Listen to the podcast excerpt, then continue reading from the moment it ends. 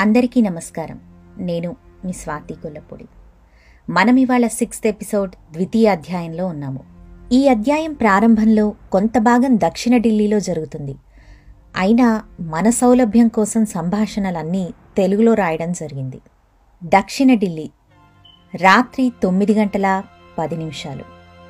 దీప్తి సింగ్ ఇరవై మూడేళ్ళుంటాయి. మరియు ఆమె స్నేహితుడు మహేంద్ర ప్రతాప్ పాండే. ఆయనకి ఇరవై నాలుగేళ్ళుంటాయి.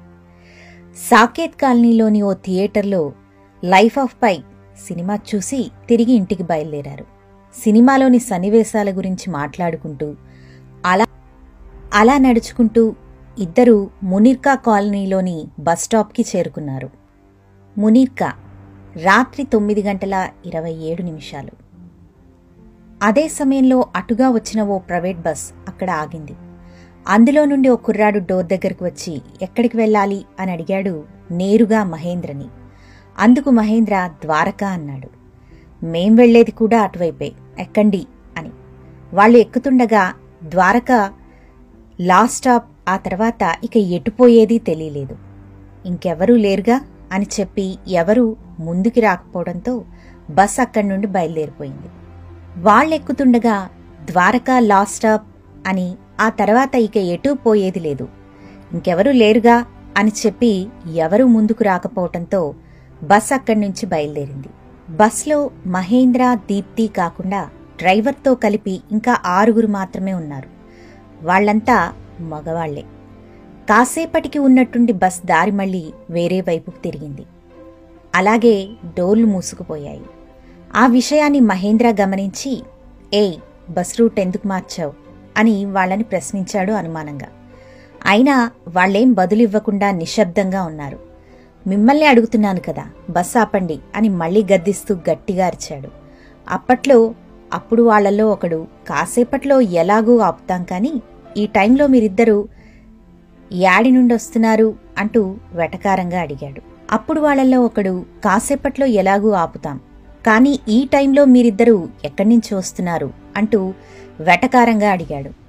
అందుకు Mahendra that's none of your business అని కోపంగా అరిచాడు. అలా అయితే మేమిప్పుడు ఈ పాపని ఏదోటి చేసుకుంటాం. నువ్వు కూడా మా వ్యాపారాన్ని డిస్టర్బ్ చేయకూడదు మరి అంటూ అతను వెకిలిగా నవ్వాడు. అప్పుడు మిగతా వాళ్ళు కూడా అతనితో చేరి పగలబడి నవ్వారు.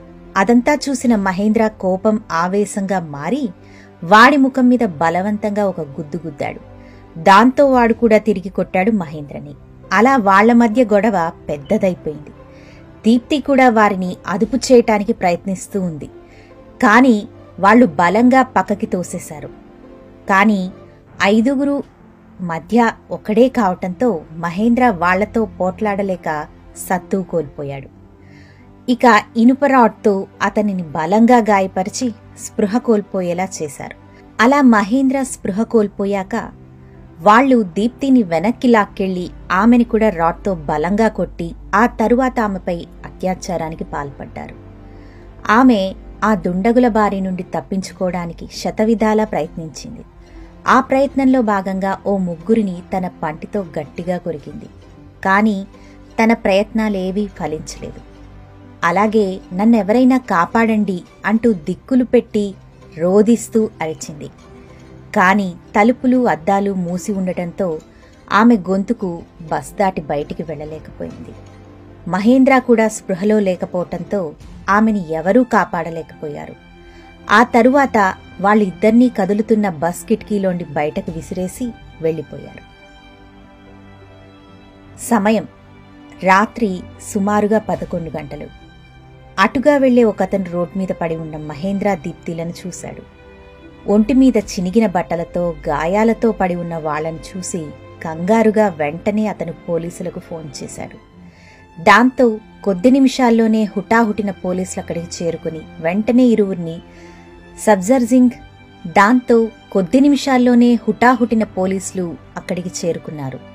వెంటనే ఇరువురిని సబ్దర్జంగ్ హాస్పిటల్కి తరలించారు.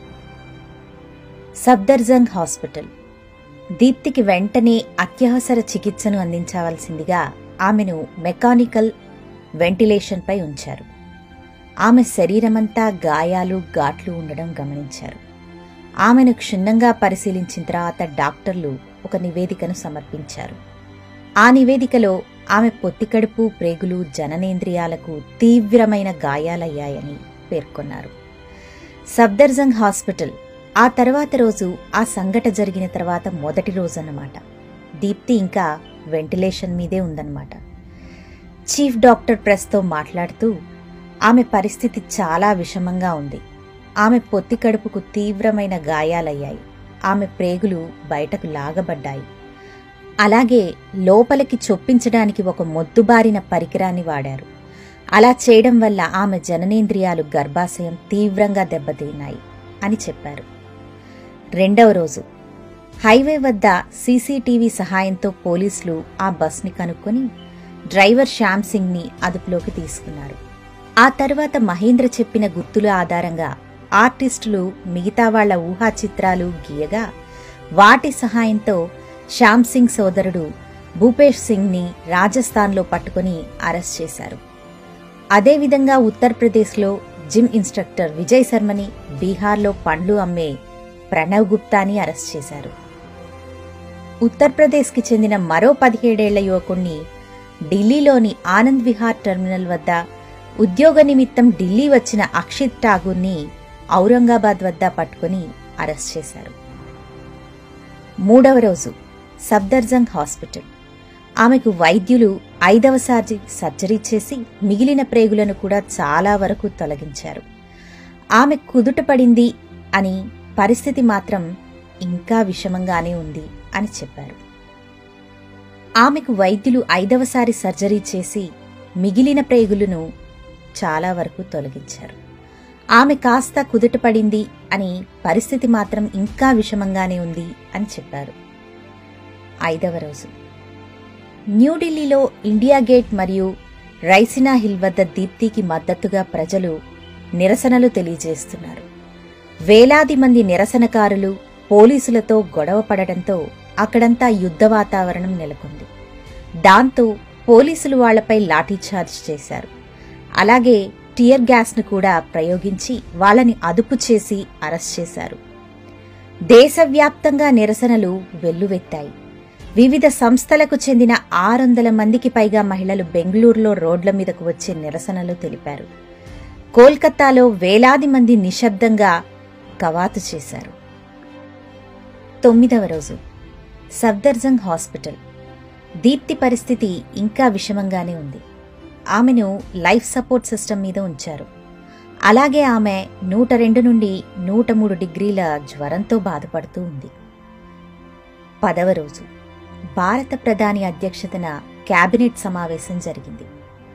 ఆ సమావేశంలో ఆమె ప్రాణాలను ఎలాగైనా సంరక్షించాలనే ఉద్దేశంతో ప్రస్తుత పరిస్థితిలో కాస్త ప్రమాదమే అయినా దీప్తిని వెంటనే సింగపూర్లోని మౌంట్ ఎలిజబెత్ ఆసుపత్రికి తరలించాలని నిర్ణయించారు.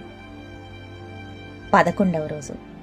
దీప్తితో సహా ఆమెకు చికిత్స అందిస్తున్న బృందంతో ఎయిర్ అంబులెన్స్ ఒకటి సింగపూర్కి పయనమైంది. మధ్యలో దీప్తి హఠాత్తుగా స్పృహ కోల్పోయింది.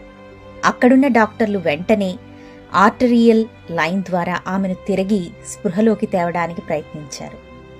కానీ ఆమె స్పృహలోకి రాలేదు. పన్నెండవ రోజు. మౌంట్ ఎలిజబెత్ హాస్పిటల్ అక్కడ చీఫ్ ఎగ్జిక్యూటివ్ ఆఫీసర్ మీడియాతో మాట్లాడుతూ ఆమె మెదడు బాగా దెబ్బతింది. అలాగే ఆమె న్యూమోనియా అబ్డోమినల్ ఇన్ఫెక్షన్తో బాధపడుతోంది. చెప్పాలంటే తన ప్రాణాల కోసం తను పోరాడుతోంది. ఒక్కటి మాత్రం చెప్పగలను. ఆమె బతకాలని బలంగా కోరుకుంటోంది. కానీ ఆమె పరిస్థితిని వివరించారు. అక్కడున్న డాక్టర్లు వెంటనే ఆర్టరియల్ లైన్ ద్వారా ఆమెను తిరిగి స్పృహలోకి తేవటానికి ప్రయత్నించారు. కానీ ఆమె స్పృహలోకి రాలేదు. పన్నెండవ రోజు. Mount Elizabeth hospital. అక్కడి చీఫ్ ఎగ్జిక్యూటివ్ ఆఫీసర్ మీడియాతో మాట్లాడుతూ ఆమె మెదడు బాగా దెబ్బతింది. అలాగే ఆమె న్యూమోనియా అబ్డామినల్ ఇన్ఫెక్షన్తో బాధపడుతూ ఉంది. చెప్పాలంటే తన ప్రాణాల కోసం పోరాడుతూ ఉంది. ఒక్కటి మాత్రం చెప్పగలను. ఆమె బతకాలని బలంగా కోరుకుంటుంది అని ఆమె పరిస్థితిని వివరించాడు. పదమూడవ రోజు. ఆంధ్రప్రదేశ్లోని ఓ హాస్పిటల్. తెల్లవారుజామున రెండు గంటల పది నిమిషాలు. నొప్పులు ఎక్కువ అవడంతో లక్ష్మిని హాస్పిటల్కు తీసుకొచ్చారు. ఈసారి ఆమె అంతముందు కన్నా ఎక్కువగా నొప్పిని అనుభవిస్తుంది. అచ్యుత్ ఇంకా ఇతర కుటుంబ సభ్యులు ఆపరేషన్ థియేటర్లో బయట ఎంతో కంగారుగా నిలబడున్నారు. అదే రోజు Mount Elizabeth hospital Singapore. Deepti యొక్క పరిస్థితి అంతకంతకు క్షీణిస్తూనే ఉంది. చివరిగా ఆమె తెల్లవారుజామున రెండు గంటల పదిహేను నిమిషాలకు తుదిశ్వాస విడిచింది. సరిగ్గా అదే సమయానికి ఇక్కడ లక్ష్మి ఓ ఆడబిడ్డకు జన్మనిచ్చింది. సెకండ్ల వ్యవధిలోనే మరో ఆడబిడ్డకు జన్మనిచ్చింది లక్ష్మి. ఆ విధంగా ఒకేలా ఉండే ఐడెంటికల్ ట్విన్స్ ఇద్దరు కవలలకు ఆమె జన్మ ఇచ్చింది ఆ క్షణం. ఆ ఇద్దరి కవల పిల్లల్ని చూసి ఈసారి ఆ భగవంతుడు నాకు రెట్టింపు బాధ్యతను ఇచ్చాడు అని భావించాడు. ఆ బాధ్యతను స్వీకరిస్తూ ఇరువురి ఆడపిల్లల్ని తన చేతిలోకి తీసుకున్నాడు అచ్యుత్. మళ్ళీ నెక్స్ట్ ఎపిసోడ్తో మీ ముందుకొచ్చేస్తాను. అప్పటి వరకు సెలవు నమస్తే.